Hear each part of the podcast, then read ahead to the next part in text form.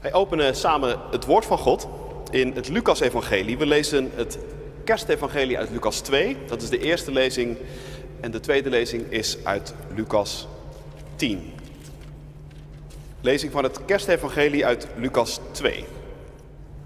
En het geschiedde in die dagen dat er een gebod uitging van keizer Augustus dat heel de wereld ingeschreven moest worden. Deze eerste inschrijving vond plaats toen Cyrenius over Syrië stadhouder was. En ze gingen allen op weg om ingeschreven te worden, ieder naar zijn eigen stad. Ook Jozef ging op weg van Galilea uit de stad Nazareth naar Judea, naar de stad van David, die Bethlehem heet, omdat hij uit het huis en het geslacht van David was. Om ingeschreven te worden met Maria, zijn ondertrouwde vrouw die zwanger was. En het geschiedde, toen zij daar waren, dat de dagen vervuld werden dat ze baren zou. En ze baarde haar eerstgeboren zoon, wikkelde hem in doeken en legde hem in de kribbe, omdat er voor hen geen plaats was in de herberg. Tot zover de eerste lezing. Jezus antwoordde en zei: Een man ging van Jeruzalem naar Jericho en viel in handen van rovers, die hem de kleren uittrokken, hem daarbij slagen toedienden en hem bij hun vertrek half dood lieten liggen. Toevallig kwam er een priester langs dezelfde weg. En toen hij hem zag, ging hij aan de overkant voorbij. Evenzo ging een leviet, die, toen hij op die plek kwam en hem zag, aan de overkant voorbij. Maar een Samaritaan die op reis was, kwam in zijn buurt. En toen hij hem zag, was hij met innerlijke ontferming bewogen. En hij ging naar hem toe, verbond zijn wonden en goot er olie en wijn op. Hij tilde hem op zijn eigen rijdier, bracht hem naar een herberg en verzorgde hem. En toen hij de volgende dag wegging, haalde hij twee penningen tevoorschijn en gaf hij ze aan de waard en zei tegen hem: Zorg voor hem. En wat u verder aan kosten maakt, zal ik u geven als ik terugkom. Tot zover de lezing. Dit is het woord van God vandaag voor ons. En gelukkig zijn we als we het woord van God horen, dat bewaren in ons hart en daar ons vertrouwen op stellen. Halleluja. Amen. Gemeente van Christus, broeders en zusters, gasten in ons midden, hier in de kerk of thuis. Het was een gaaf bedrijf, die herberg van Bethlehem. Echt een goed lopende zaak waar iedereen trots op was. De herbergier voorop natuurlijk. Al jarenlang was zijn herberg de belangrijkste plek van ontmoeting in het stadje.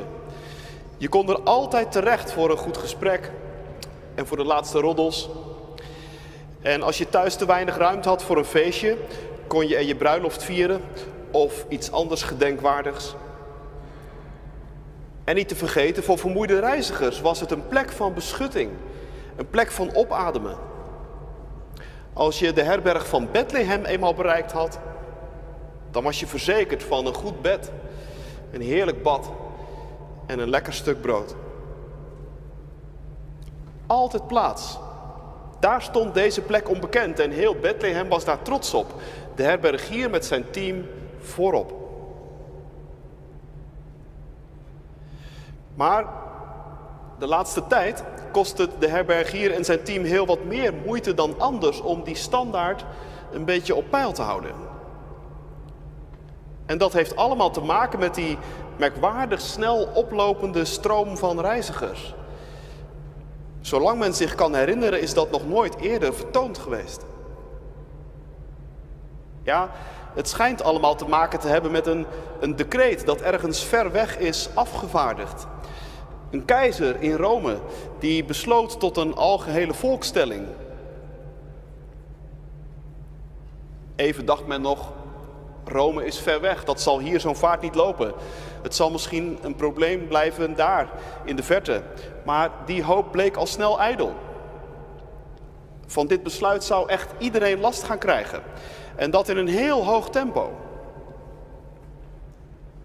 Hoeveel last? Daarover verschilden de deskundigen lange tijd van mening, maar dat niemand zich eraan zou kunnen onttrekken, dat stond inmiddels wel vast. En wat ver weg in een grote stad begon, heeft inmiddels ook Bethlehem bereikt. En raakt daar de gewone man en zijn dagelijkse werk. Al verschillende keren hebben er reizigers op de gang moeten slapen in de herberg van Bethlehem. Zeer tegen de zin van de herbergier. Hij maakt zich steeds groter zorgen. De reizigers komen in steeds grotere golven. Hoe lang zal het duren voordat de herbergier geen plaats moet verkopen?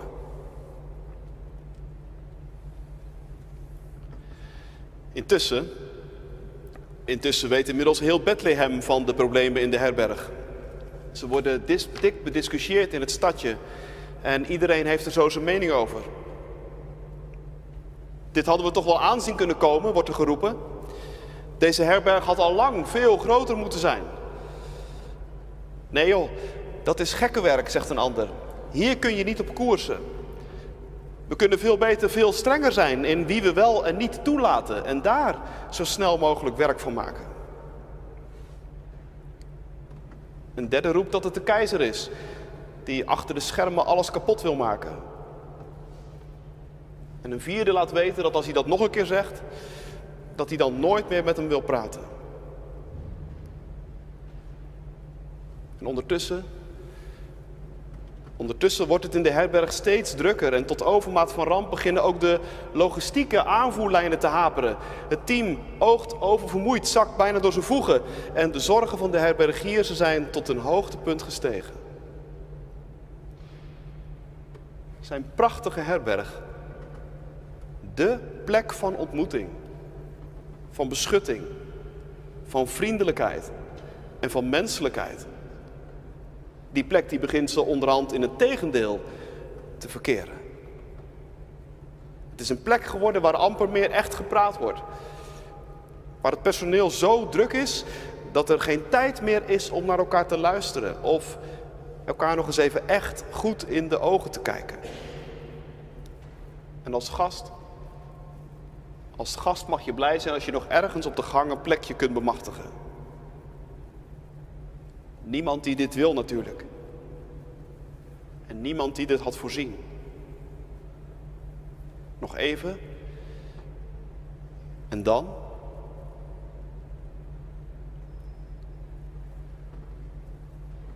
Er wordt geklopt aan de poort. Een vermoeide man en een vermoeide vrouw staan voor de deur. Zij is hoogzwanger, dat zie je zo. En de herbergier, die denkt, dit is het moment waarvan ik wist dat het zou komen. Dit is het moment waarop ik voor het eerst van mijn leven nee moet verkopen. En hij haalt diep adem. En hij zegt de woorden die hij nog nooit eerder in zijn leven heeft moeten zeggen. Sorry, deze herberg kan jullie er niet meer bij hebben. Met geen mogelijkheid. Echt niet. Code zwart hier, het spijt me. Er is geen plaats.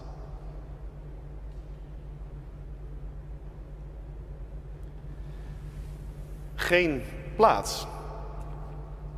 Dat is eigenlijk zomaar een heel klein detail uit het kerstevangelie. Er was voor hen geen plaats in de herberg. Het staat er zo bijna terloops. Maar stel je nu voor, dacht ik, er was wel plek. Stel je voor, de capaciteit van de herberg was twee keer zo groot geweest en de herbergier had gezegd: Welkom, goede mensen. Hoe heten jullie? Jozef, Maria? Goed, goed. Jullie willen overnachten? Natuurlijk. Welke kamer zal ik in orde maken? Wil je uitzicht naar buiten of uitzicht op de binnenplaats? Oh, wacht, ik, ik zie het, u bent hoogzwanger. Ik zal u meteen naar de kraamsuite begeleiden. En ik zal mijn team instrueren. U zult werkelijk met alle zorg en egaars omringd worden. En ik weet zeker, u zult uw verblijf in deze herberg niet gauw vergeten. Stel je voor dat het zo was gegaan. Wat zou dat nou aan het kerstevangelie veranderd hebben.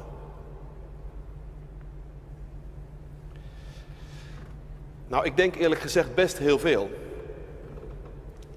Want in dat zinnetje geen plaats in de herberg, daar komt heel veel tegelijk bij elkaar. Dat zijn van die iconische woorden.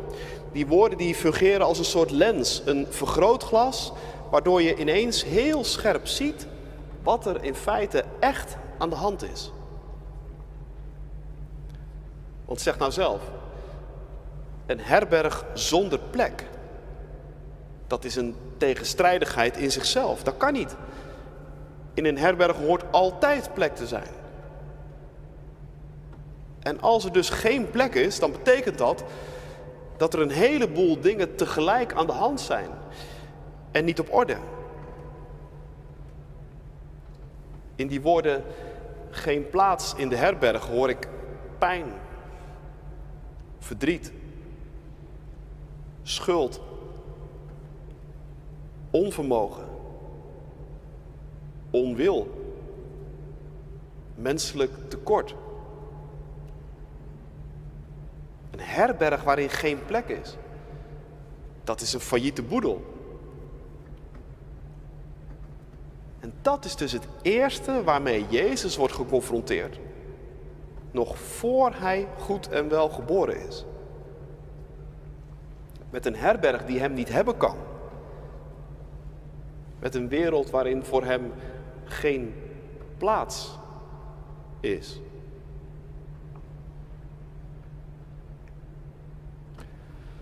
Als je dat bedenkt, dan komt die voerbak waarin Jezus gelegd wordt door zijn moeder toch ook weer even in een ander licht te staan.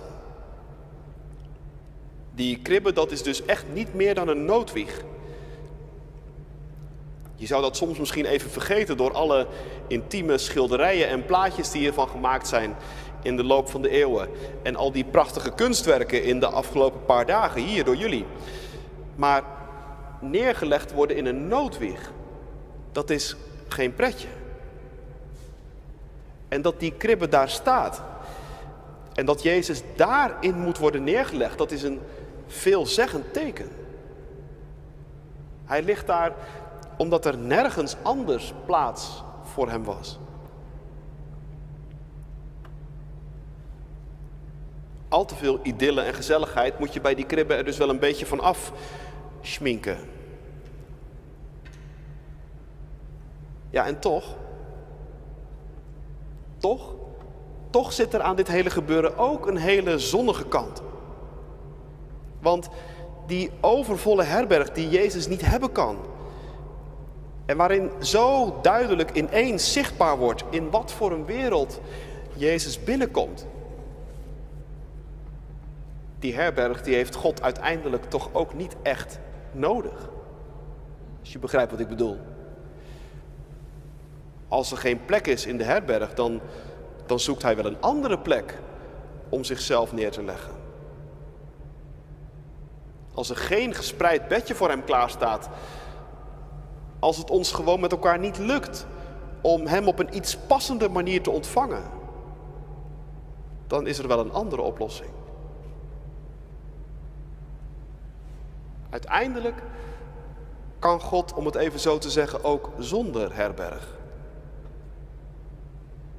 Uiteindelijk heeft God onze faciliteiten, of ze nou op orde zijn of niet, helemaal niet nodig.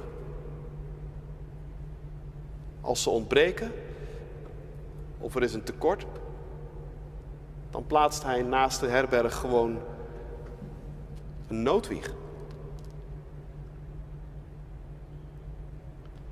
Kijk, dat lijkt me nou echt de zonnige kant van het verhaal. Dat kerst het feest is waarop we zien hoe God plaats maakt voor zichzelf. En dat hij toch komt, ondanks alles. Op zijn manier. En dat hij zelf zorgt voor alles wat er in die herberg ontbreekt. Luister maar. Maria baarde haar eerstgeboren zoon, wond hem in doeken en legde hem neer in de kribbe. Dat moet je voor je zien. Maria die met alle liefde en aandacht voor haar pasgeboren kind een plek gereed maakt om hem te kunnen neerleggen.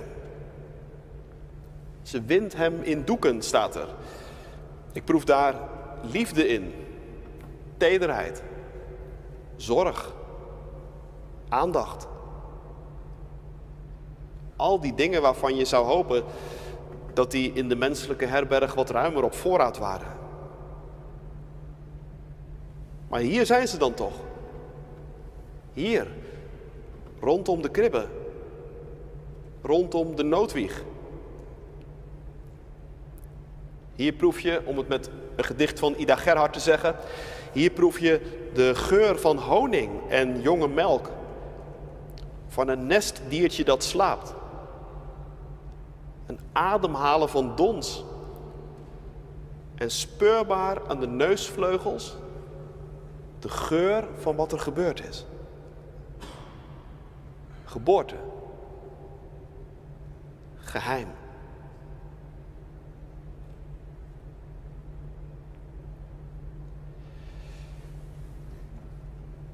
Kijk, zo krijgt dit hele gebeuren iets van wat ze wel noemen een clair obscuur. Je weet wel, dat zijn van die schilderijen met die hele felle contrasten waar iemand als Rembrandt zo, zo goed in was. Aan de ene kant dus heel donker. Dat God mens wordt, dat is echt geen compliment. En, en dat Jezus in een voerbak ligt, dat is echt geen visitekaartje. Maar dat hij daar ligt en dat hij gekomen is, ondanks alles, dat is de zonnige en de lichte kant. En dat hij zo gekomen is in de gestalte van een kwetsbaar kind. Dat is nou wat je noemt een mysterie. Een geheim. Dan snap je ook ineens dat prachtige kerstlied van Luther. Als hij zegt, uw kribbe blinkt in de nacht met een ongekende pracht. En het geloof leeft in dat licht, waarvoor alle duister zwicht.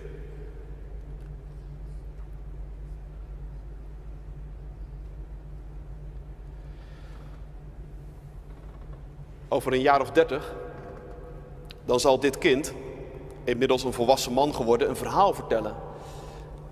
Dat nog veel later wereldberoemd geworden zal worden. En in dat verhaal, we hebben het gehoord vanmorgen, gaat het ook over een herberg. Een herberg waarin voor de verandering wel plaats is. Plaats voor iemand die langs de kant van de weg gevonden is en er beroerd slecht bij lag. Beroofd, in elkaar geslagen. Twee religieuze leiders van zijn eigen volk hadden hem wel zien liggen, maar die waren er met een hele grote boog omheen gegaan. Aan ons lijf geen Polonaise, hadden ze gedacht, zo vlak voor de kerst. Veel te confronterend. Van de derde persoon had de gewonde man eigenlijk niets verwacht. Dat was immers een Samaritaan. Dat wil zeggen in de taal van toen een vreemdeling, een vijand. Maar juist die was het die zich over hem had ontfermd. Die zijn wonden verzorgd had en die hem had meegenomen op zijn ezel en hem had afgeleverd in een herberg. Een herberg met plaats.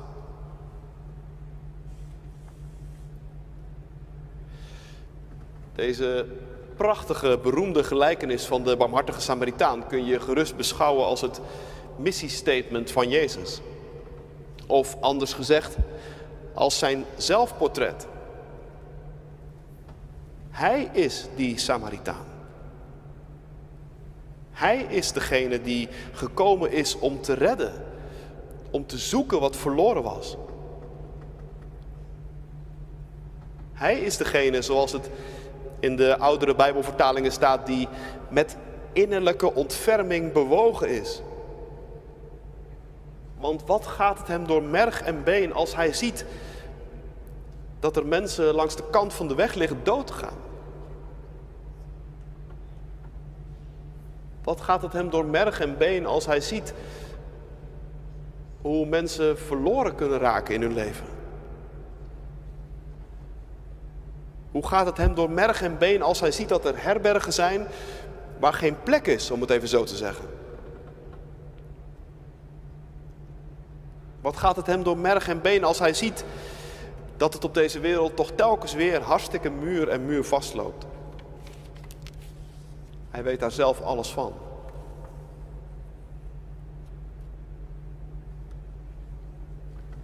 En in die gelijkenis zegt de barmhartige Samaritaan aan het einde tegen de herbergier: Zorg goed voor deze man.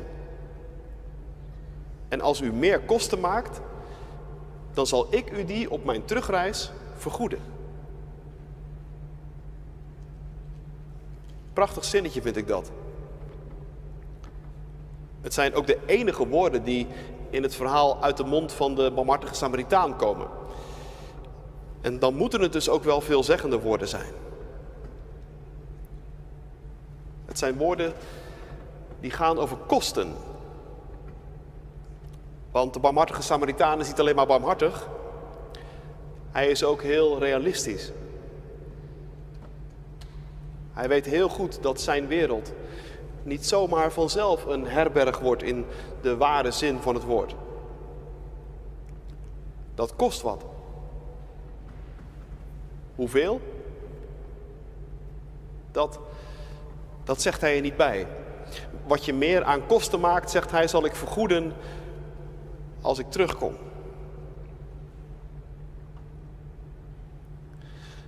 Nou, ga er maar gerust vanuit dat hij zelf best wel weet hoeveel dat zal kosten.